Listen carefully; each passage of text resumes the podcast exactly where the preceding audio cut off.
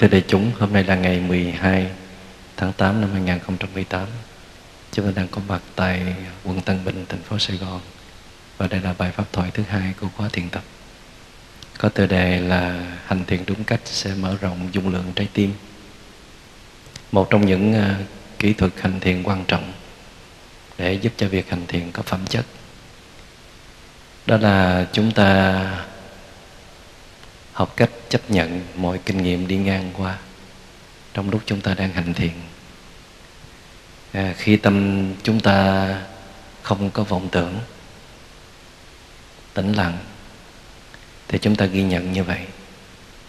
Còn khi tâm chúng ta có vọng tưởng bị xáo trộn bị phiền não xâm chiếm thì chúng ta cũng ghi nhận như vậy. Công việc của một thiền sinh đó là tỉnh ra để nhận biết cái gì nó đang diễn ra và tiếp tục ghi nhận tiến trình đó trong khả năng có thể.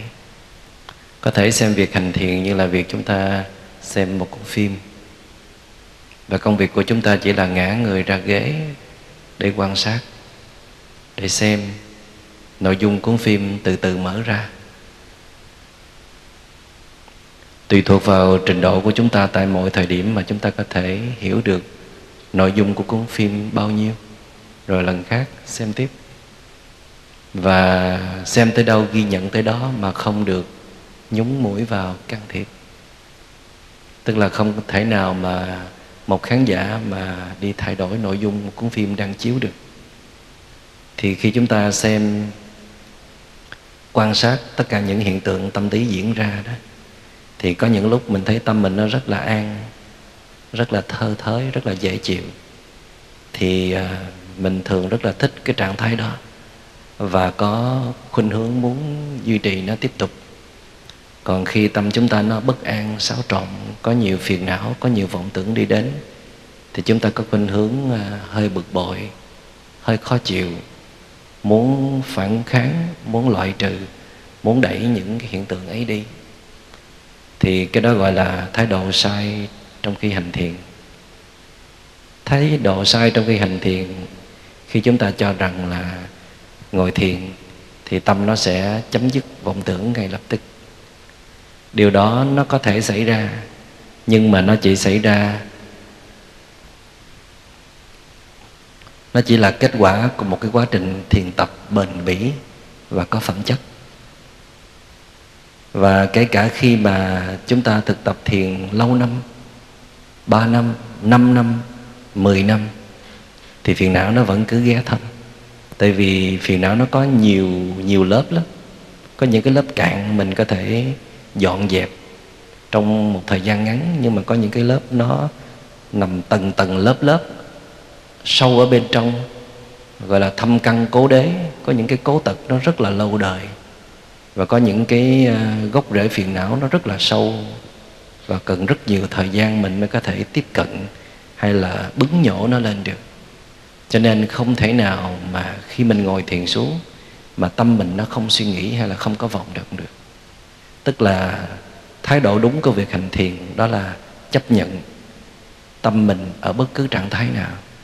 Điều quan trọng của người hành thiền đó là tỉnh táo, ghi nhận tiến trình mọi thứ diễn ra ở trong tâm của mình. Kinh nghiệm tốt cũng được kinh nghiệm xấu cũng được. Cái vấn đề là có nhận ra hay không và xử lý nó như thế nào. Và công việc của thiền sinh à, hành thiền vipassana tứ niệm xứ đó chỉ có bấy nhiêu đó thôi. À, dĩ nhiên nó còn nhiều kỹ thuật khác nhưng mà công việc chính của thiền sinh đó đó là ngồi chăm sóc tâm và ở bên truyền thống à, thiền đại thừa gọi là chăn trâu tức là mình ngồi chăn cái con trâu của mình đừng cho nó đi ăn lúa à, để à, thuần phục được nó. Thì mình ngồi mình quan sát tâm của mình à, bất cứ cái gì nó đến thì mình ghi nhận là nó đến cái gì nó đi thì mình ghi nhận là nó đi. Thậm chí có một cái nguyên tắc khác đó là khi mà tất cả những hiện tượng nó đến và đi đó khi mà nó xuất hiện thì chúng ta không có dán nhãn hiệu không có gọi tên đó là phiền não gì. À, trước nay thì chúng ta hay có những cái tên gọi như là cơn giận hay là nỗi buồn hay là nỗi sợ hãi nỗi cô đơn à, hay là à, sự tưởng tượng. À, tất cả những cái đó là tên gọi do chúng ta đặt ra. Chớ bản chất của những hiện tượng đó không có những cái tên như vậy. Và bản chất của nó là một cái gì đó rất khác so với chúng ta đang biết đang hiểu về nó. À, nếu chúng ta nghĩ cơn giận chỉ là cơn giận thôi thì có thể chúng ta không hiểu gì về cơn giận cả. Tại vì trong cơn giận nó có chứa nhiều phiền não khác. Có thể nó có chứa sự ganh tị nó có chứa nỗi lo lắng sợ hãi. Trong cơn giận cũng có thể chứa sự ích kỷ nhỏ nhoi chẳng hạn. Nếu mình gọi cơn giận là cơn giận thì có thể mình chưa hiểu hết về cơn giận. Cho nên mình cần lấy những cái nhãn hiệu đó ra để mình có thể thẩm thấu có thể à, à, thẩm xét có thể nghiên cứu có thể à, suy tầm rất nhiều về mỗi đối tượng mà mình được tiếp xúc trong mỗi lần. Mỗi lần tiếp xúc à, dù đó là cơn giận thì không có lần nào giống với lần nào cả. À, và mỗi lần cơn giận hay là các phiền não xuất hiện đều mang những cái thông điệp mới đều mang những cái phẩm chất mới nó có thể mạnh hơn nó có thể yếu hơn nó có thể liên kết với một số phiền não khác. Cho nên chúng ta phải luôn update phải luôn cập nhật liên tục tình hình của à, những diễn biến tâm lý của mình. Vì vậy cho nên là một thiền sinh là chỉ à, à, kiên trì phát triển chánh niệm. Chánh niệm tức là khả năng tỉnh thức quan sát được mọi thứ đang diễn ra một cách chính xác một cách thuần khiết không bỏ thêm thái độ của mình vào không đàn áp không chống cự không lên án à, không dán nhãn hiệu không đồng nhất với phiền não đó gọi là right mindfulness chánh niệm. Chánh niệm tức là quan sát một đối tượng trên một thái độ đúng đắn. Đức phật nói nếu mà mình quan sát một đối tượng trên một thái độ không đúng đắn thì mình sẽ không chấm dứt được phiền não và khổ đau cứ mãi kéo dài. Ở đây mình học theo một cái lối mới và vì vậy cho nên gọi là vipassana. Vipassana là nhìn vào một đối tượng bằng một cái lối nhìn đặc biệt. Mà lối nhìn đặc biệt ở đây có nghĩa là nhìn như chính đối tượng nó đang hiện ra, chứ không phải là nhìn như chính tâm thức mình nó dệt lên. Không phải do mình tưởng tượng. Và cũng chưa chắc là do mình cảm nhận trực tiếp mà nó đúng như là chính đối tượng nó đang hiện ra. Rõ ràng là chúng ta mỗi lần nhìn một đối tượng là mỗi lần có sự cảm nhận khác nhau điều đó cho thấy là tâm thức chúng ta nó luôn dịch chuyển. Và có khi là nó đi gần với cái sự chính xác hơn có khi nó rời xa cái sự chính xác. Cho nên chúng ta đừng có quá tin tâm của mình. Mình chỉ nên tin tâm của mình khi mình thật sự ổn khi mình có chánh niệm đầy đủ. Vì vậy cho nên là à, trong quá trình hành thiền thì chúng ta phải luôn nhớ tới những cái nguyên tắc rất là quan trọng. Đó là khi quan sát một đối tượng cố gắng nhìn đối tượng bằng con mắt thuần khiết nhất trong sáng nhất bằng cách là kiểm tra lại thái độ của mình. À, trong khi mình nhìn lên đối tượng thì mình có bình thường không? Có ổn định không? Trong khi mình nhìn lên đối tượng mình có run rẩy mình có cảm xúc không? Trong khi mình nhìn lên đối tượng mình có căng thẳng có bực bội không? Trong khi mình nhìn lên đối tượng mình có mang theo thành kiến định kiến hay không? Thì nếu mình nhìn đối tượng bằng một con mắt thuần khiết trong sáng như vậy đó thì mình chạm đúng vào cái trái tim của thiền tập gọi là right mindfulness chánh niệm. Và chỉ khi nào mình có chánh niệm thì mình mới bắt đầu đi tới tuệ giác được. Và chánh niệm này ít nhất nó giúp cho mình à, là không có tiếp tục phát triển phiền não nữa. À, thật ra là mình lùi lại để mà mình nhìn lên à, phiền não của mình đã là một cái hành động rất là giỏi rồi. Còn hồi trước giờ là mình không để ý gì à, những thứ nó xảy ra bên trong của mình hết. Mình đa phần là chú ý tới các đối tượng bên ngoài để xem người đó làm gì mình người đó nghĩ gì về mình người đó còn thương mình nữa hay không người đó có ý đồ gì đối với mình nữa hay không. Để mà mình tìm những cái phương cách để mà ứng phó. Đời sống của chúng ta hầu hết tập trung vào hai phần đối phó với trình diễn hơn là mình được quay vào trực diện với à, con người thật của mình. Và như chúng ta đã nói với nhau rằng là hạnh phúc và khổ đau là do sự phản chiếu của cái bên trong tâm thức của chúng ta. Cho nên nếu mà chúng ta không biết cái gì nó xảy ra bên trong chúng ta chỉ cứ lo dàn xếp mọi thứ ở bên ngoài, thì cho dù chúng ta dàn xếp giỏi cỡ nào, cho dù mọi thứ bên ngoài ổn cỡ nào, mà bên trong chúng ta nó mắc kẹt vào những định kiến, những thành kiến, nó mắc kẹt vào những phiền não rồi thì nó nhìn lên mọi đối tượng không còn giá trị gì cả, thậm chí là thấy còn khổ đau nữa.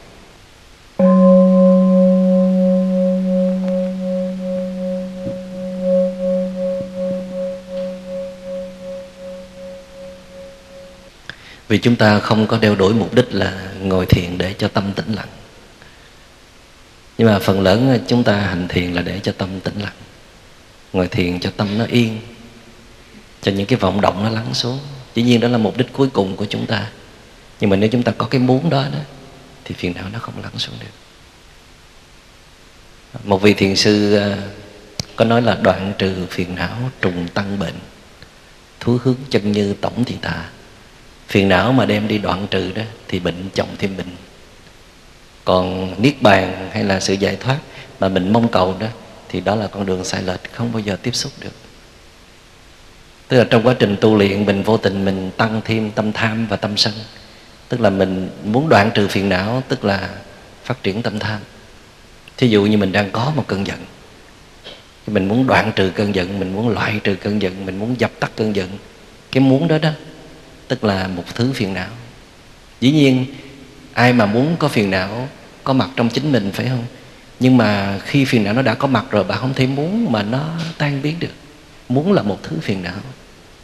Bạn chỉ bạn chỉ có việc đó là quay về để chăm sóc phiền não của bạn, chứ không phải bạn ngồi đó để bạn muốn. Muốn rồi sau đó bạn bắt đầu là đàn áp, bằng cách là ém, đè, kìm nén hay lại còn à, tức giận với chính mình hay là lên án buộc tội với chính mình thì những cái hành động đó đều là tạo sinh thêm phiền não phiền não mà chồng thêm phiền não.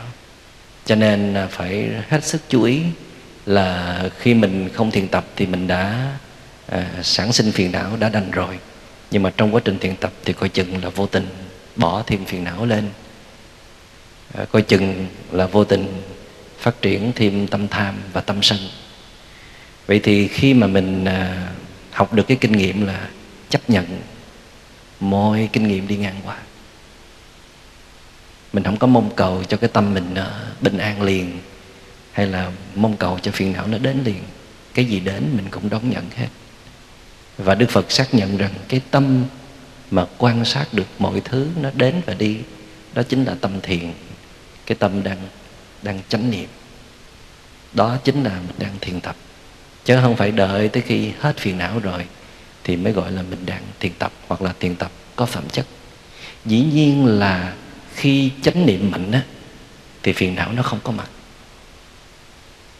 Nhưng mà có một loại chánh niệm mạnh thứ hai nữa là khi phiền não có mặt thì chánh niệm phát hiện kịp thời và quan sát được cái phiền não đó. Vậy thì chúng ta có thể sống một trong hai trạng thái. Một là không có phiền não, cái đó là quá tuyệt rồi nhưng mà nếu chúng ta không sống được trong trạng thái đó, thì chúng ta có thể sống trong trạng thái thứ hai. Đó là có phiền não, nhưng mà phiền não này bị một thứ khác. Quản chế, chăm sóc, đó là chánh niệm, đó là cái biết, tôi biết tôi đang có phiền não và tôi dành thời gian ra để chăm sóc cái tiến trình hình thành đến hình thành và rút lui của phiền não. Và chúng ta thường sống trong trạng thái thứ hai, dễ hơn là sống trong trạng thái thứ nhất rất ít khi nào mà chúng ta có được trạng thái không có phiền não lắm. Hoặc là nhiều khi nó có ở trạng thái rất là tinh tế mà chúng ta không nhận ra. Chúng ta có những cái muốn ngầm, có những cái chống đối ngầm.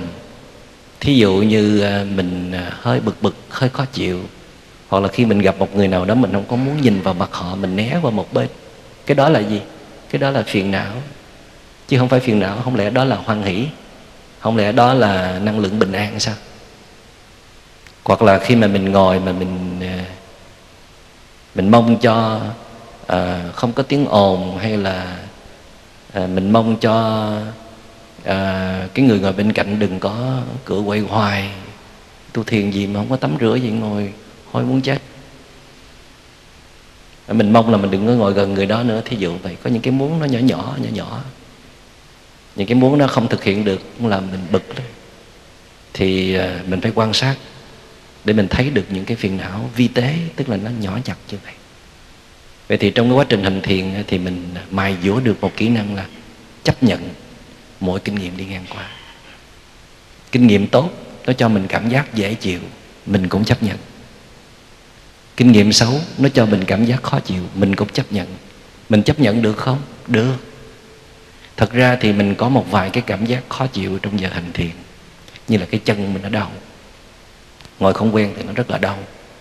Nhưng mà mình luyện riết rồi nó cũng quen. Phải siêng năng phải siêng năng luyện tập đừng có đầu hàng. Tại vì cái chân của mình trừ phi nó bị chấn thương trừ phi là cái chân mình là à, của một người à, lớn tuổi đó thì nó hơi khó để mà bắt tréo chân thì mình vẫn có thể ngồi ở trên ghế. Nhưng mà nếu mà mình còn trẻ chân mình còn tốt thì phải cố gắng à, luyện tập. Và trong khi mà mình ngồi thiền thì với một người à, luyện tập chưa có thường thục á, thì cái chân của mình nó có khuynh hướng là nó sẽ đau. Và thầy vẫn thường nhắc nhở quý vị là cái đau của cái chân á, nếu cái đau nó chỉ là cái đau thôi á, thì nó ít lắm. Nhưng cái đau của chúng ta thường là bỏ thêm vào cái thái độ bực bội, khó chịu và muốn đàn áp cái đau đó. Hoặc là chúng ta bỏ thêm một cái mong muốn là đừng có đau nữa. Cho cái đau mình để yên nguyên nó như vậy, đừng bỏ thêm bất cứ một cái thái độ nào vào đó thì nó không có đến nỗi nào đâu cho nên khi mình nhìn vào cái nỗi đau, mình có thể phân phân loại ra. Cái đau này là cái đau của cái physical, của cái cơ thể thôi, hay là cái đau của sự chống đối ngầm ở bên trong, hay là những cái mong muốn ngầm ở bên trong nữa. Nếu mà mình lấy đi cái thái độ đó ra đó, thì cái đau nó giảm xuống rất là nhiều. Đức phật nói, khổ đau cũng vậy. Khổ đau trong cuộc đời này nó nhiều là do cái thái độ phản ứng của chúng ta. Đáng lẽ ra chúng ta chấp nhận nhiều hơn, nhưng mà đằng này chúng ta tìm cách tránh né, chống đối, loại trừ nó nhiều hơn. Dĩ nhiên có những cái nỗi khổ niềm đau, có những cái khó khăn, có những điều bất như ý, mình né được thì mình cứ né, tránh được thì mình cứ tránh. Chớ không có ai khuyên mình là chấp nhận hết mọi khổ đau trên cuộc đời này hay là chấp nhận hết những cái điều bất như ý trên cuộc đời này? Tại vì mình đâu phải là thần thánh gì đâu. Nhưng mà như đã nói là cuộc đời này là một cái chuỗi tập hợp của những cái điều như ý và bất như ý. Cho nên là mình đã đón nhận được những điều như ý mình hoan hỷ mình phấn khích mình hạnh phúc mình la làng rồi. Thì bây giờ những cái điều bất như ý đó, chẳng lẽ là mình không chịu chấp nhận? Mình để cho ai? Thì mình phải chấp nhận chứ. Thì đáng lẽ ra đó khi mình à, à, bước vào đời này thì mình đã có sẵn một cái nhận thức hay là có sẵn một cái kỹ năng là đón nhận những cái điều bất như ý trong cuộc đời càng nhiều càng tốt. Tức là mình có chủ trương là luyện cho mình một cái sức sức mạnh một cái nội lực để sẵn sàng chấp nhận những cái khó khăn những biến cố trong cuộc đời này. Thì cha mẹ mình hay là những người thân của mình hay là nhà trường hay là bao nhiêu thế hệ huấn luyện cho mình Ờ, là cố gắng tìm những điều tốt đẹp nhất có thể. Né những cái khó khăn càng nhiều càng càng hay, càng giỏi. Cho nên là chúng ta tưởng là chúng ta không có khả năng ứng phó trước những cái hoàn cảnh khó khăn. Và chúng ta mỗi khi ờ, tiếp xúc với hoàn cảnh khó khăn thì chúng ta có khuynh hướng là là phản ứng dữ dội, nhảy dựng, rồi ờ, gầm rú, rồi la hét, rồi tức giận, rồi oán trách rồi từ từ nếu mà không còn đường nào khác hơn, không thể loại trừ được đối tượng thì mới bắt đầu chịu chấp nhận. Cũng mất một thời gian rất là lâu mới có thể chấp nhận. Thay vì chúng ta có ý thức chấp nhận ngay từ đầu. Mà chấp nhận không có nghĩa là mình thỏa hiệp, không có nghĩa là mình cắn răng chịu đựng. À, chấp nhận đây mình phải hiểu một điều rằng là nó là một phần tự nhiên của cuộc sống. Hãy đón nhận những điều bất như ý. Hãy đón nhận những điều như ý rồi thì phải đón nhận luôn những điều bất như ý. Kế tiếp nữa là mình đón nhận, nhưng mà không phải mình giữ một cái lượng trái tim cỡ đó để mình chấp nhận, mà mình nới rộng cái dung lượng trái tim ra. Không phải là mình cắn răng, không phải là mình ở một cái tầng nhận thức đó để mình à, ở một cái dung lượng trái tim cỡ đó để mình đón nhận với những cái áp lực quá lớn những biến cố quá lớn của cuộc sống. Mà mình phải ở một cái tầng nhận thức khác, ở một cái dung lượng trái tim khác, thì mình mới đón nhận được những cái khó khăn đó. Vậy thì cái công việc của mình ở đây đó đó là tìm cách để mở rộng dung lượng trái tim của mình. Tìm cách để đưa mình lên ở tầng nhận thức khác, ở một cái trình độ khác, để ứng phó với những lằn tên mũi đạn của cuộc đời. Chớ mình đừng có tiếp tục lẩn tránh tiếp tục à, loại trừ tiếp tục kháng cự. Tại vì như đã nói có những thứ mình né tránh được thì cứ né tránh. Nhưng mà chúng ta không thể né tránh được tất cả. Khi chúng ta không thể né tránh được tất cả thì chúng ta sẽ khổ đau tại vì né tránh không được. Thí dụ bây giờ mình có một đứa con hư hỏng đó có thể là một điều bất như ý. Nhưng cái điều này nó có trở thành khổ đau hay không là do sự chọn lựa của chúng ta nếu chúng ta chấp nhận đứa con này là đứa con của mình, chứ không phải đứa con của ai khác đó hết, mình phải có trách nhiệm giúp đứa con này. Mình không có yêu cầu nó phải trở thành một đứa ngoan liền được.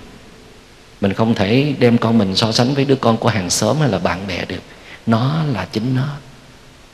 Tại vì cái sự ngỗ nghịch này, nó chỉ là một hiện tượng trong giai đoạn này thôi mà. Biết đâu nó là một thiên tài trong tương lai thì sao? Có bao nhiêu giá trị tốt đẹp đang tiềm ẩn ở bên trong? Chứ đâu phải là cái thứ mà chúng ta chỉ đang nhìn thấy thôi. Cho nên là chúng ta học cách để chấp nhận cái đứa em hay là đứa con ngỗ nghịch này mà không có chống nữa, không có ý niệm muốn loại trừ nữa. Tại vì chúng ta đã từng có ý niệm muốn loại trừ, muốn tránh né, muốn dẹp cái đối tượng này đi. Là tại vì chúng ta thừa nhận rằng là mình không thể chấp nhận được đối tượng này. Tức là mình tin rằng cái dung lượng trái tim mình nó chỉ cỡ đó thôi mình đánh mất niềm tin vào bản thân mình. Nghĩa là mình đang không có bất cứ một sự thực tập nào. Còn nếu mình đang có một sự thực tập, mình đang nương tựa vào chính mình, thì rõ ràng là mình thấy cái sức chịu đựng của mình nó có thể giảm nở được. Tại vì sức chịu đựng nó cũng là vô thường. Hôm nay nó không chịu đựng được, nó không chấp nhận được, thì ngày mai, từ đây tới ngày mai mình làm sao để ngày mai trái tim mình nó nó tăng lên gấp đôi hay là nhiều hơn nữa để nó có thể chứa đựng được đối tượng khó khăn kia.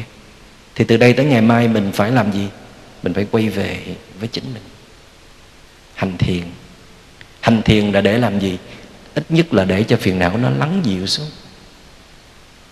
Cái lúc mà mình không chấp nhận được đối tượng, chắc chắn lúc đó mình đang có phiền não. Chắc chắn có sự tham dự, có sự giật dây của tham sân và si vậy thì mình đang có ý thức bảo vệ về chính mình.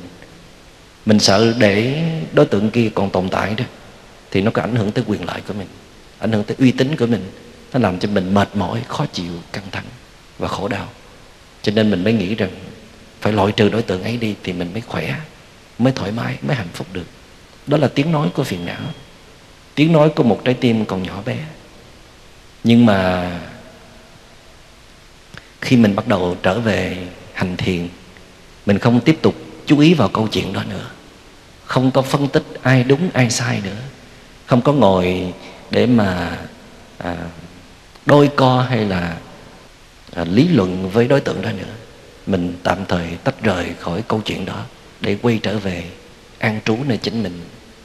Trở về để cô lập hóa để chăm sóc phiền não của mình ít nhất là mình đưa mình về với vị trí của sự thư giãn, thoải mái, an trú. Mình đưa mình trở về với trạng thái bình an và hạnh phúc. Tức là mình mình nâng mình lên một cái cung bậc mới, hoặc là mình trở về với cái phong độ ban đầu của mình. Nếu phong độ ban đầu của mình là một người rất là vững chãi, rất là hạnh phúc và có một cái tấm lòng lớn.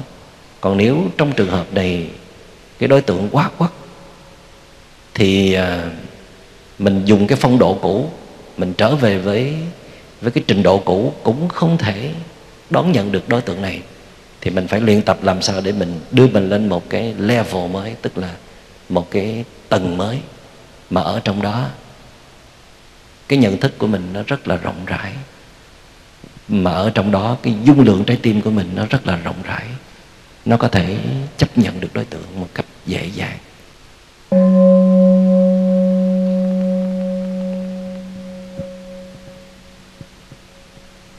Khi uh, bác sĩ nói với mình là mình bị ung thư rồi.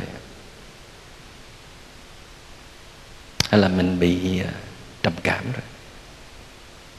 Có thể là mình sẽ không chấp nhận. Đó là một cái cú sốc rất là lớn. Nhưng mà mình đã đi khám khám nghiệm qua nhiều bác sĩ nhiều bệnh viện uy tín. Họ đều đưa đến cái ờ, kết quả chung như vậy thì mình không thể không tin lời bác sĩ được. Nhưng mà mình rất là khó để chấp nhận cái sự thật đó. Có thể là mình sẽ khóc. Mình vật vã. Mình rú lên than trời trách đất. Mình nói tại sao mà cái tai nạn này nó không đến với ai mà mà nó lại đến với mình? Và phải mất uh, vài tuần lễ sau thậm chí là có người phải mất vài tháng trời mới chấp nhận được cái sự thật là tôi đã bị ung thư rồi. Hay là ung thư đang có mặt ở trong tôi. Và ngành y khoa họ nói là chỉ khi nào chúng ta chấp nhận cái sự thật mình bị ung thư thì cái tiến trình trị liệu nó mới bắt đầu xảy ra. Chỉ khi nào mình thừa nhận mình có ung thư. Và mình muốn quay về để giúp đỡ chính mình. Không còn chống đối nữa. Không còn tin ngược lại nữa. Không còn tìm mọi cách để chạy trốn cái sự thật đó nữa. Tôi chịu, tôi đồng ý cái sự thật là tôi đang có ung thư. Thì những cái tế bào ung thư nó bắt đầu nó giảm sự phát tán. Còn nếu mà mình chống nó mình phủ nhận nó mình tiếp tục bỏ thêm cái năng lượng kháng cự vào trong nó, thì những tế bào ung thư nó sẽ lây lan rất nhanh. Vậy thì cái sự chấp nhận là một cái bước đầu tiên để đưa tới cái sự chuyển hóa. Bạn không thể chuyển hóa một cái gì khi mà bạn chưa chấp nhận. Cái sự thật nó đang diễn ra. Về trầm cảm cũng vậy. Nếu mà mình không có chấp nhận mình bị trầm cảm thì thì mình không thể nào mình mình có sự hợp tác. Làm theo lời hướng dẫn của bác sĩ. Mình chấp nhận đây không có nghĩa là trầm cảm là tất cả con người của mình. Trầm cảm chỉ là một phần trong con người của mình. Nhưng nó có mặt thật sự. Mình phải ghi nhận, mình phải thừa nhận điều đó. Tiếng anh là acknowledge, tức là khi mà mình nhìn vào tâm của mình mình watching, rồi mình recognize tức là mình nhận diện.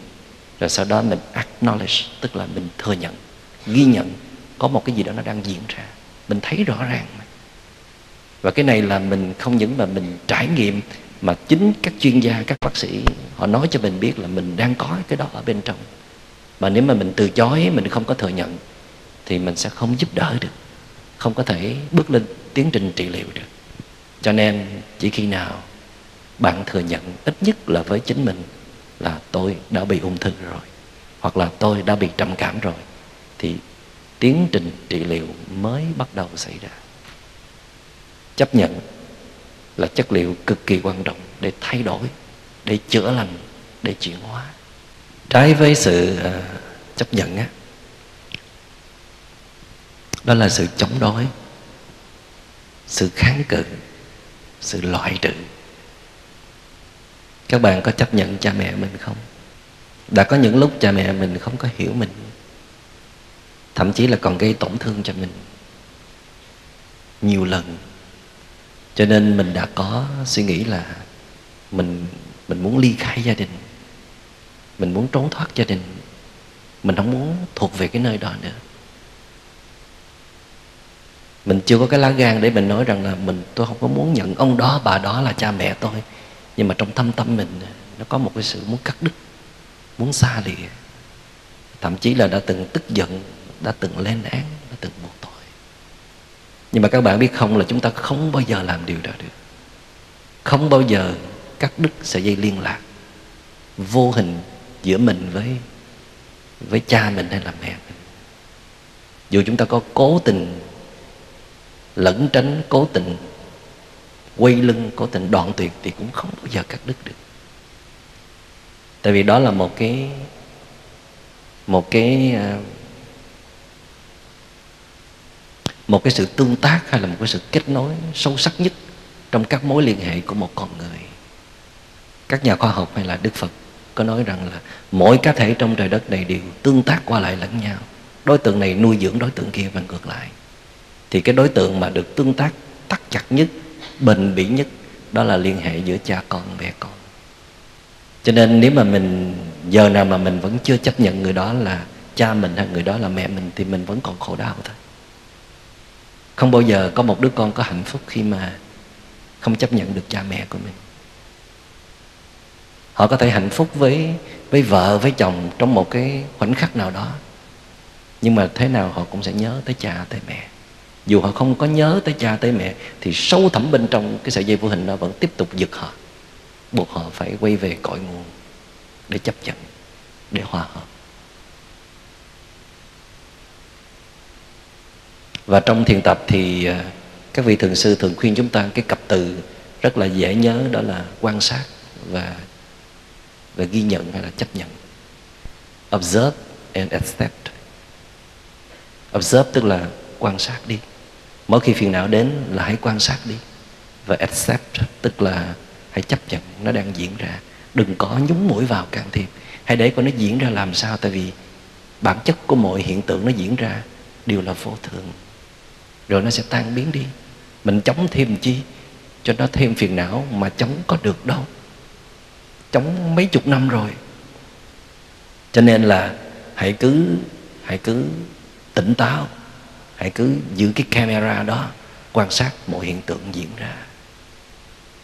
Và khi mà phiền não đến thì mình ghi nhận là phiền não đến, còn phiền não đi rồi thì mình ghi nhận là tâm mình đang không có phiền não. Hãy thưởng thức trạng thái tâm không phiền não. Và thậm chí là mình cũng có thể thưởng thức được trạng thái tâm đang có phiền não. Khi mà phiền não nó có mặt mà mình quan sát được nó, nghĩa là phiền não đang bị quan sát. Thậm chí là đang bị khống chế.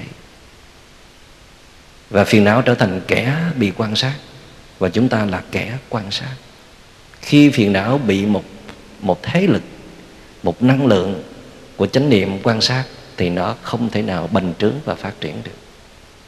Cho nên một thiền sinh, cái trách nhiệm cơ bản đầu tiên đó là phải phải có mặt ngay tức thì, phải kịp thời nhận ra khi phiền não sinh khởi còn mình chiến đấu được nó hay không?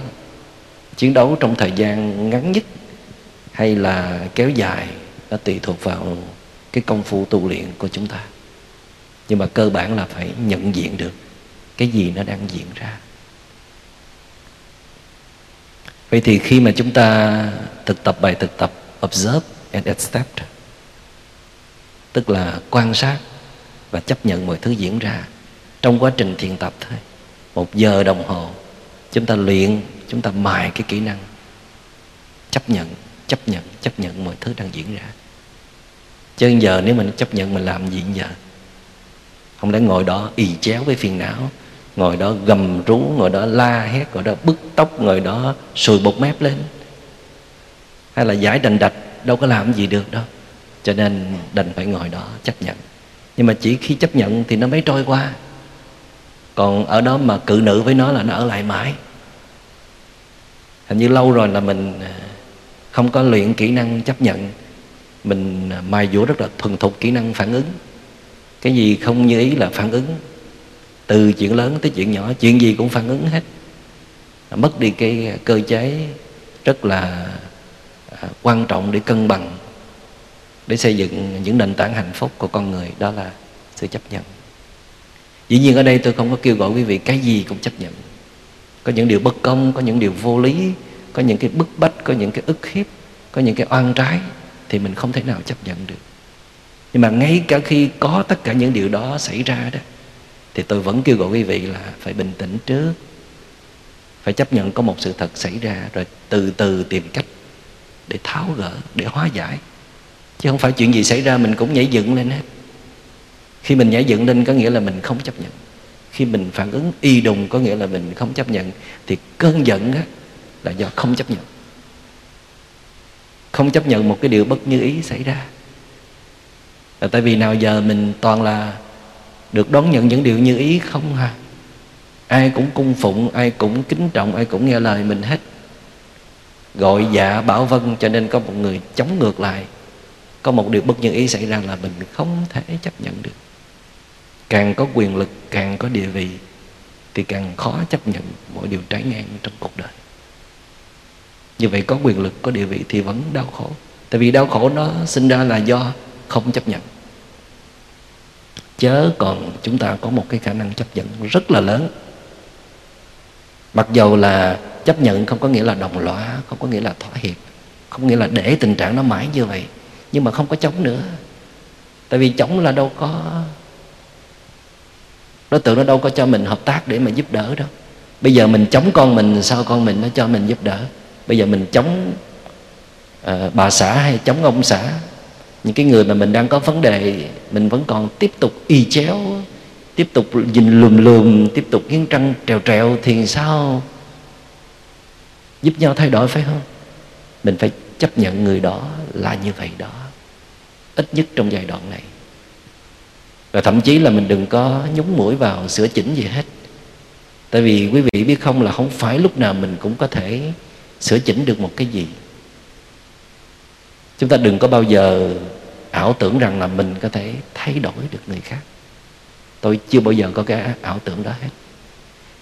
Thí dụ cái công việc của tôi mặc dầu là là dạy về thiền, rồi trị liệu về tâm lý, hay là dạy về kỹ năng nhưng mà tôi chưa bao giờ tin rằng một mình mình mà có thể thay đổi được người nào.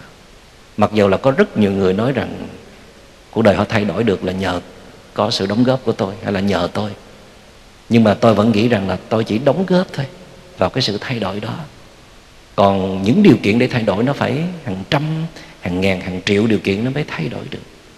Chớ một mình mình không thể thay đổi được người nào cả.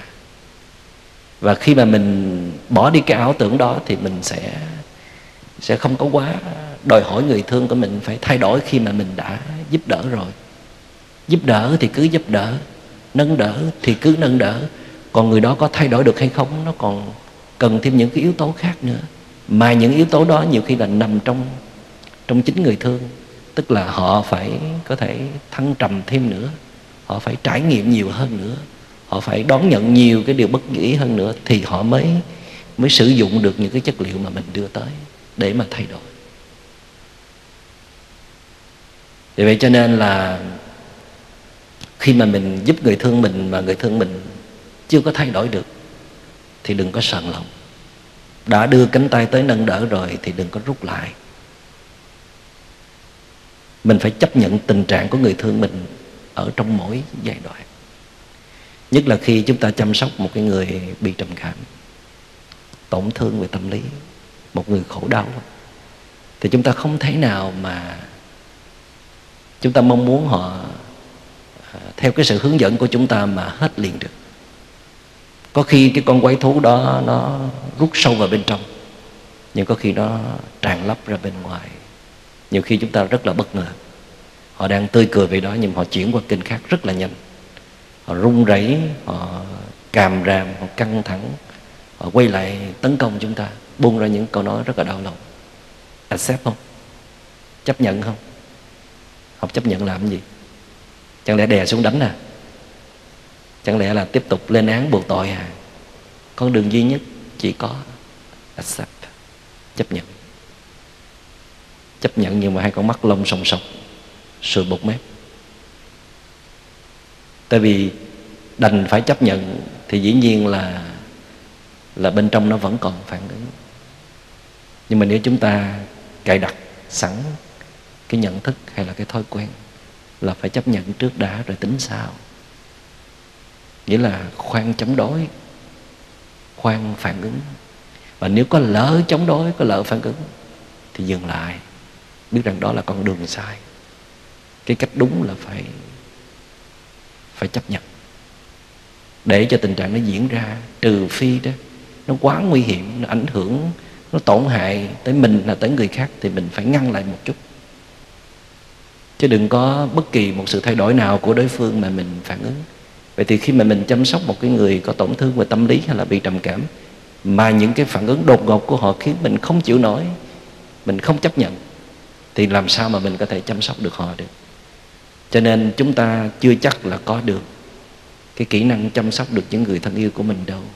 Cái đó nhiều khi thuộc về bác sĩ thuộc về y tá, thuộc về các chuyên gia tâm lý trị liệu, chứ không thuộc về mình. Mà buồn thay, đau đớn thay là cái người thương mình mà mình không chăm sóc họ được, nhất là trong lúc họ gặp khó khăn, trong lúc họ khốn đốn. Mà muốn chăm sóc người thương thì câu hỏi đặt ra là, bạn có sẵn khả năng chấp nhận những yếu kém, những lầm lỡ, những vết thương trong lòng của họ hay không? Họ có thể quay lại cắn bạn bất cứ lúc nào, bạn có chấp nhận được hay không? Cho nên lúc nào bạn cũng phải nhớ câu thần chú là observe and accept. Quan sát và chấp nhận, quan sát và chấp nhận. Dĩ nhiên là đừng có xem cái sự thực tập đó như là một cái máy.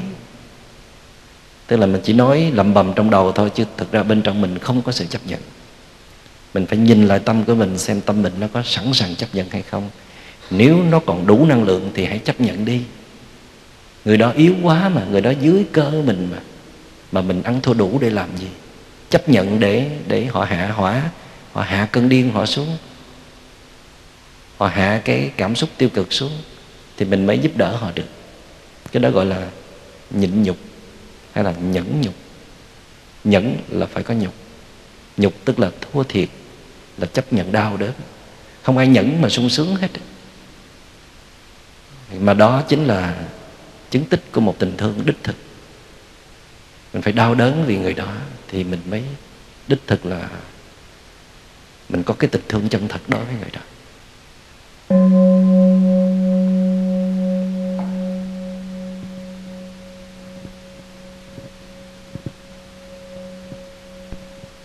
Quý vị biết là khi mà mình ờ, chăm sóc một cái người ờ, bị tổn thương về tâm lý hay là trầm cảm hồi trước ờ, mình nhớ họ là một cái người ở một cái trình độ cỡ này nè. Mình nói cái gì họ cũng hiểu. Và những cái hành động của họ nó rất là trí thức, nó rất là hay ho. Họ là người có tài, họ là người có hiểu biết. Cái bỗng dưng giờ họ sụp xuống dưới này nè. Ăn nói lộn xộn, suy nghĩ gì mà toàn là tiêu cực buông ra những cái lời chỉ có lên án buộc tội người khác. Mình không có chịu được.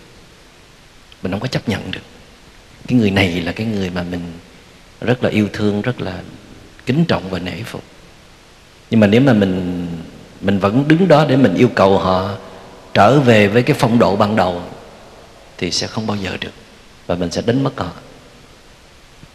Cho nên là mình phải học cách chấp nhận họ đang ở một cái cung bậc khác. Câu hỏi đặt ra là bạn lấy cái gì để bạn có thể làm được điều đó? Nếu bạn không phải là một người đã được huấn luyện, chuyên làm cái chuyện này, nếu bạn không phải là một người có tấm lòng lớn, nếu bạn không có một cái cái thấy sâu sắc rằng đây chỉ là một hiện tượng nhất thời, chứ không phải là bản chất của người thượng của mình, thì bạn không thể nào chấp nhận được. Tôi nhắc lại là để chấp nhận được cái sự xuống cấp trầm trọng của người thương của mình, thì bạn phải có những cái điều kiện sau đây. Một là bạn phải có một cái nhận thức sâu sắc rằng đây chỉ là một cái hiện tượng nhất thời, chứ không phải là bản chất của người thương của mình. Tại vì mình đã biết là người thương mình vốn không phải là như vậy. Hai là mình đang có sẵn một cái dung lượng trái tim rất lớn. Mình đang rất là ổn, rất là vững, rất là khỏe, đang rất là thoải mái, đang rất là an vui đang tràn trề năng lượng, thì một cái tình trạng như vậy xảy ra nó không có ảnh hưởng gì mấy đối với mình, thì mình chấp nhận được. Ba là mình đã được huấn luyện, tức là mình đã, thí dụ bạn là một chuyên gia tâm lý trị liệu, bạn là một cái người giúp đỡ những người bị trầm cảm qua nhiều năm tháng là bạn quen với những cái trường hợp như vậy, thành ra khi người người kia họ có rớt xuống phong độ khác, hay là họ chuyển qua một cái kênh khác, thậm chí là họ trở thành một con người khác mà bạn vẫn không hề phản ứng gì cả. Tại vì bạn biết rằng đây chỉ là một hiện tượng nhất thời lát hắn quay trở về con người cũ.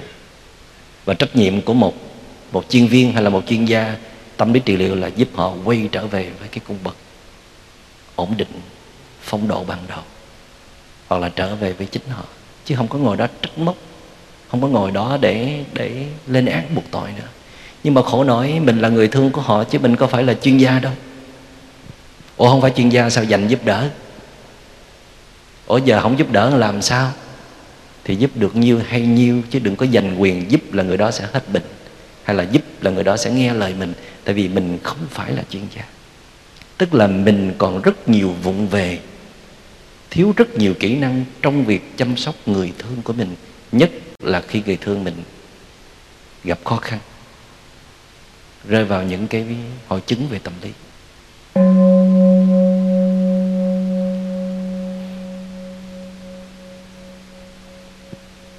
Vậy thì để giúp đỡ một người à, khổ đau, một người có khó khăn về tâm lý, thì câu hỏi đặt ra là chúng ta đã chuẩn bị những gì?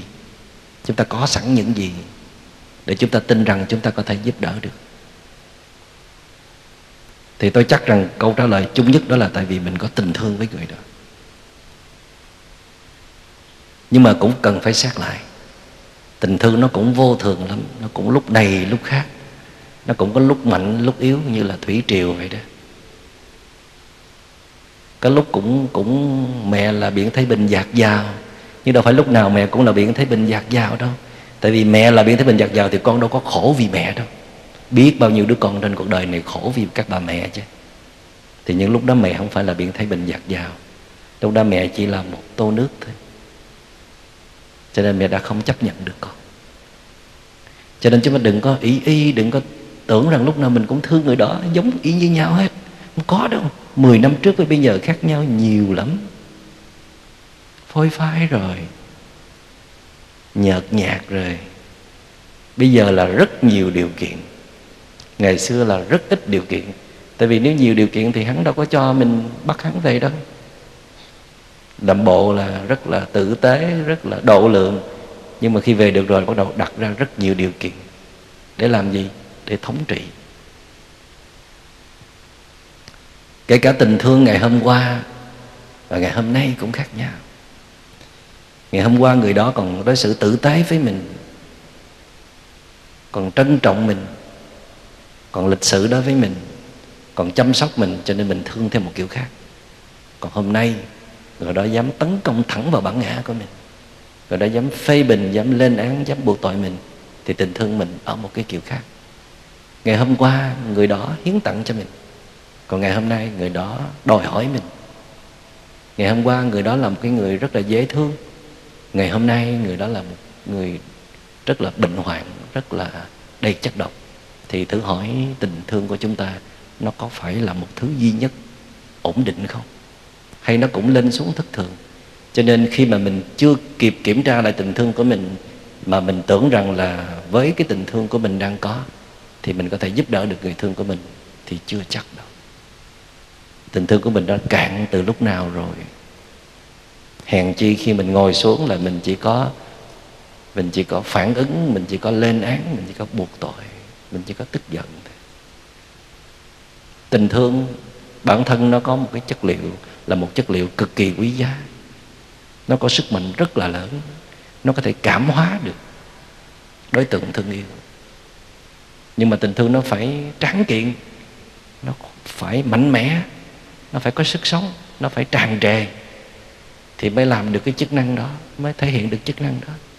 Chứ tình thương nó bạc nhược, nó eo uột, đụng cái tự ái, đụng cái tổn thương sao gọi là tình thương lớn được người có tình thương lớn là không được tự ái. Khổ vậy đó. Giờ chọn tự ái hay chọn tình thương lớn? Hãy tự ái thì không có tình thương lớn. Mẹ có tình thương lớn là không có tự ái. Tình thương lớn là chỉ nghĩ cho đối tượng thương yêu thôi. Còn tự ái là nghĩ cho mình. Mà nếu tình thương thôi thì cũng không có đủ nữa. Mà nó còn phải có phải có một cái nhận thức đúng đắn, một sự tỉnh táo để thấy được người thương mình đang ở trong một cái một cái hiện tượng, một cái giai đoạn thôi. Chứ không phải là tất cả. Và nếu với cái tình thương của mình, với sự giúp đỡ của mình, thì mình sẽ đưa người thương mình trở về với cái bản chất ban đầu, hay là vượt qua được những khó khăn này để bước lên bờ cao rào, vượt thoát khổ đau. Thì nó phải có cái cái cái hiểu biết nó đi chung với cái tình thương nữa. Mà nói tới tình thương là phải nói tới cái dung lượng của trái tim. Dung lượng trái tim là một cái biểu đạt rõ nhất về cái tình thương. Anh nói anh thương tôi thì dung lượng trái tim anh cỡ nào? Anh có chấp nhận được tôi không? Chấp nhận những lầm lỡ, những yếu kém, những tổn thương trong tôi không? Mẹ nói mẹ thương con thì tại sao mẹ không chấp nhận được con? Tại vì con quá quắc, con ngang tàn, con bạo ngược, con gây ra bao nhiêu điều. Nhưng vì vì tình thương của mẹ là biển thái bình mà. Cho nên là có bao nhiêu nắm muối đó có thấm thía gì đâu. Thì thì mẹ chỉ trở thành biển thái bình dạt dào khi mà mẹ có tu luyện. Cái phong độ tốt nhất của mẹ là biển thái bình dạt dào, nhưng mà mẹ làm gì để mà mẹ giữ được cái phong độ đó? Nếu mẹ vẫn chạy ngược, chạy xuôi, vẫn lo mưu sinh, vẫn à, cạn kiệt năng lượng thường trực. Vẫn phải lo giải quyết quá nhiều khó khăn thì làm sao mà mẹ lúc nào cũng giữ được. Cái tâm lòng rộng lớn của mình. Được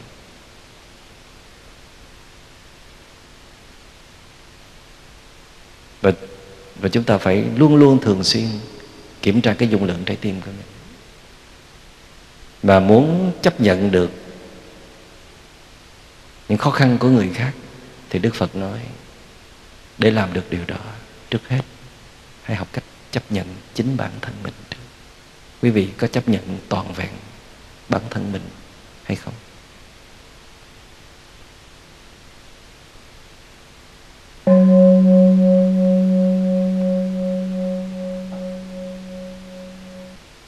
Trong quá trình thiền tập thì à, chúng ta học được cách chấp nhận bản thân mình, chấp nhận những phiền não của mình.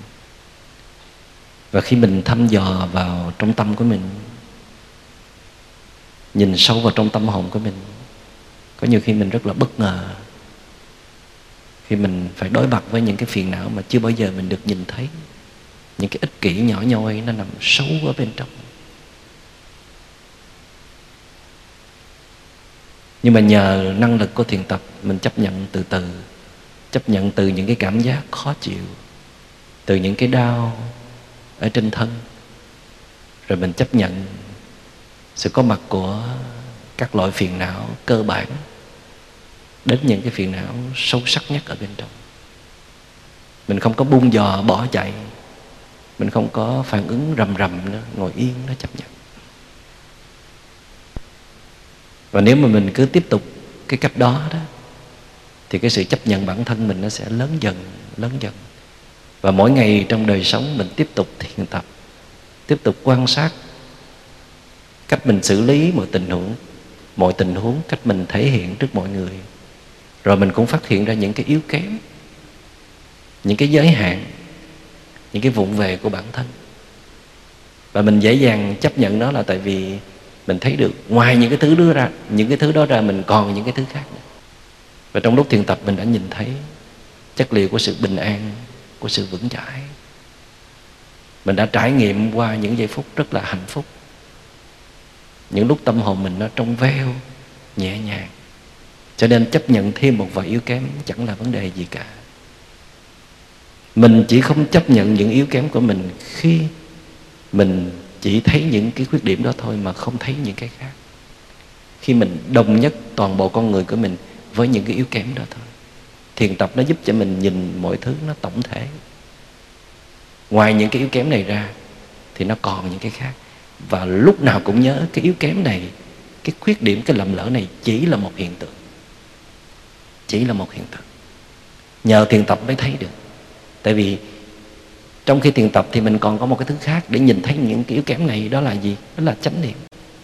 Chánh niệm là một thứ cực kỳ quý giá. Còn các đối tượng đi ngang qua chánh niệm là gì cũng được. Thì có lúc là mình thấy à, là những cái năng lượng tích cực. Có lúc mình thấy là những năng lượng tiêu cực. Nhưng mà mình học cách chấp nhận cả hai. Cái nào đến mình cũng chấp nhận hết. Và khi mình chấp nhận được con người mình kha khá rồi thì mình sẽ chấp nhận được những người sống xung quanh mình một cách dễ dàng hơn. Còn giờ nào mà mình chỉ hãnh diện, mình chỉ hạnh phúc, mình chỉ tự hào về bản thân mình với những cái giá trị tốt đẹp bên trong thôi. Giờ phút nào mà mình vẫn còn tìm cách che đậy, đè nén, không muốn đối mặt với những cái yếu kém bên trong, thì giờ phút đó mình vẫn còn tiếp tục loại trừ các đối tượng bất như ý hay là khó khăn ở bên đức phật đề nghị chúng ta học cách chấp nhận bản thân mình trước tại vì ờ, tôi thì ờ, nói một cách chân thành thì à, tôi sinh ra và lớn lên bản thân mình tự nhìn, nhìn nhận mình có rất nhiều ưu điểm. Và những cái ưu điểm đó đó được mọi người chú ý và khen ngợi. Và có có những cái giai đoạn mà tôi rơi rơi vào một cái hoang tưởng là mình chỉ là những cái ưu điểm đó thôi.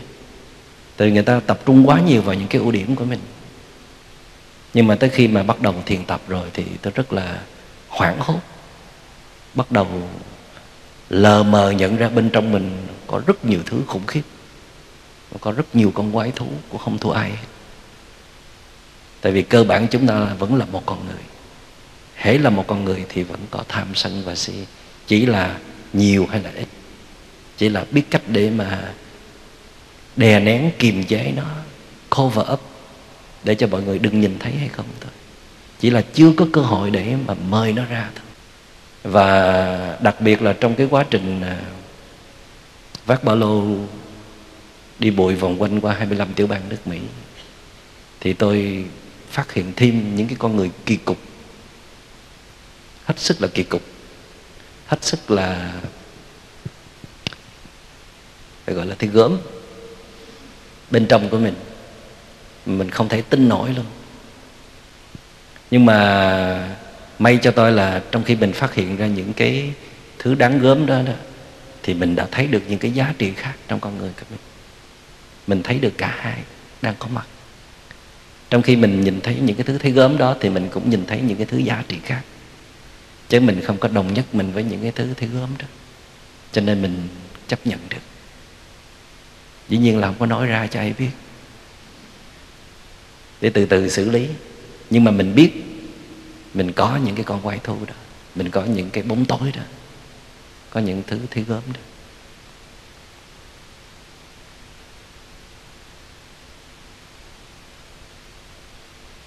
Và bản thân tôi thì à, tới giờ phút này vẫn cứ phải còn tiếp tục học hỏi và luyện tập để mình luôn luôn giữ được một cái phong độ luôn luôn giữ một cái dung lượng trái tim thật là lớn. Và cái dung lượng trái tim này nó thật sự nó tùy thuộc vào chánh niệm của mình và sự tỉnh thức của mình.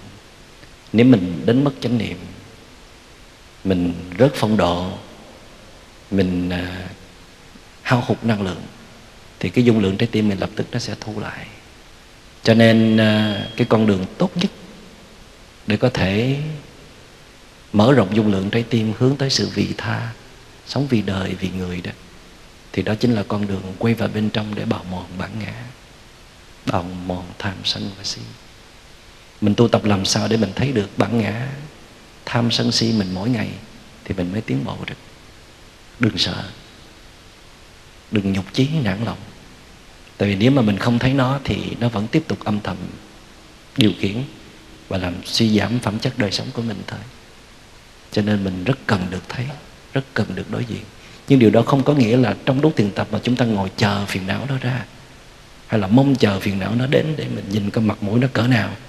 Nghe thì mình niệm nó bên trong có những thứ thấy gớm, thì mình cũng muốn biết những thứ đó là những thứ nào, thì đó vẫn là một thái độ sai lầm. Không chờ đợi, không hy vọng.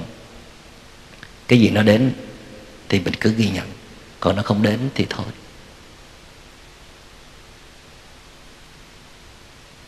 Và chỉ có con đường chuyển hóa được phiền não, mỗi ngày bớt những cái quyền lợi ích kỷ cho bản thân. Mỗi ngày bớt tự vệ cho bản thân. Mỗi ngày bớt tìm những cái quyền lợi cho bản thân. Thì mình mới nhường chỗ trong tâm hồn của mình cho kẻ khác tham dự vào. Mình mới có thể mở rộng dung lượng trái tim mình, đón nhận mỗi đối tượng mà không còn bất cứ một nhu cầu nào khác cho họ nữa. Chúng ta không chấp nhận được những khó khăn của người khác là tại vì chúng ta có cái nhu cầu nào đó về họ. Ít nhất là muốn họ phải dễ thương. Khổ thì cũng phải dễ thương ta mới giúp chứ. Khổ nhìn mặt thấy ghét sao giúp được? Tới tư vấn mà nhìn mặt thấy ghét là hết muốn tư vấn rồi, phải không? Tới tư vấn thì cái mặt phải dễ thương đó. Trời ơi, người ta khổ mà còn bắt người ta phải dễ thương ác ôn gì mà dữ vậy trong khi mình đang không khổ thì mình phải chấp nhận cái sự không dễ thương của người ta đi. Bên nào có lợi thế hơn? Cái bên đang không khổ có lợi thế hơn? Thì đòi hỏi làm chi cái bên đang thất thế? Người ta đâu còn gì cho mình nữa đâu. Mà đòi làm gì? Mà mỗi lần con khổ thì cứ như rằng là con phải lễ độ với cha mẹ thì cha mẹ mới giúp. Con mà cứ cà chớn cà chán đó là chết luôn à. khổ phải cộng thêm lễ độ nữa mới được cứu giúp đó là một đòi hỏi. Tại sao mình đòi hỏi? Tại vì mình yếu lòng. Mình muốn phải được công nhận, phải được kính trọng, thì mình mới ra tay. Còn khi người đó không kính trọng, không ngưỡng mộ, thậm chí là xúc phạm mình coi mình chẳng ra gì thì sức mấy mình đủ thiện chí để mình giúp. Cho nên khi mà mình vẫn còn một cái nhu cầu nào đó về đối tượng, thì mình chỉ giúp được đối tượng một phần nào thôi, hoặc là không bao giờ giúp được khi mình thu lại những cái mong cầu đó, mình đủ cho mình rồi. Tự mình nuôi bản ngã mình đủ rồi. Tự mình có thể an trú trong chính mình, tự mình có được bình an cho chính mình rồi. Thì bây giờ đối phương có như thế nào mình cũng giúp hết. Khi mà mình khẳng định được điều đó rồi, thì cái việc giúp nó sẽ triệt để tới nơi, tới chốn em có quậy tôi cỡ nào tôi cũng sẽ giúp em tới cùng. Hay là anh có cứng đầu, anh có anh có làm khổ tôi cỡ nào thì thì tôi vẫn giúp anh là tại vì tôi không còn bất cứ một nhu cầu nào về anh ít nhất trong giai đoạn này. Giai đoạn này tôi cho anh toàn quyền. Tôi cho em toàn quyền, không đòi hỏi bất cứ điều gì hết. Muốn quậy kiểu nào đó quậy. Tôi vẫn thương, tôi vẫn giúp. Quậy quá thì cho đi luôn thôi. Cái đó được, cái đó đừng có tuyên bố nha. Tuyên bố là coi chuyện bị lợi dụng liền đó. Người ta sẽ lấy cái thẻ lệnh đó, người ta quậy, tơi bời hỏa lá luôn đó mà ngầm bên trong mình hiểu rằng người đó có cỡ nào thì mình cũng không bỏ cuộc. Mình sẽ giúp. Cho nên nhiều khi mình giúp người đó không thành công là vì mình mắc kẹt ở một số điều kiện, một số cái đòi hỏi mà nhiều khi nó rất là nhỏ nhoi, không cần thiết. Và mình chỉ có thể thu lại những cái điều kiện đó khi và chỉ khi mình trở về an trú được trong chính mình, tìm thấy bình an, hạnh phúc vững chãi từ nơi chính mình. Xin cảm ơn đại chúng đã lắng nghe.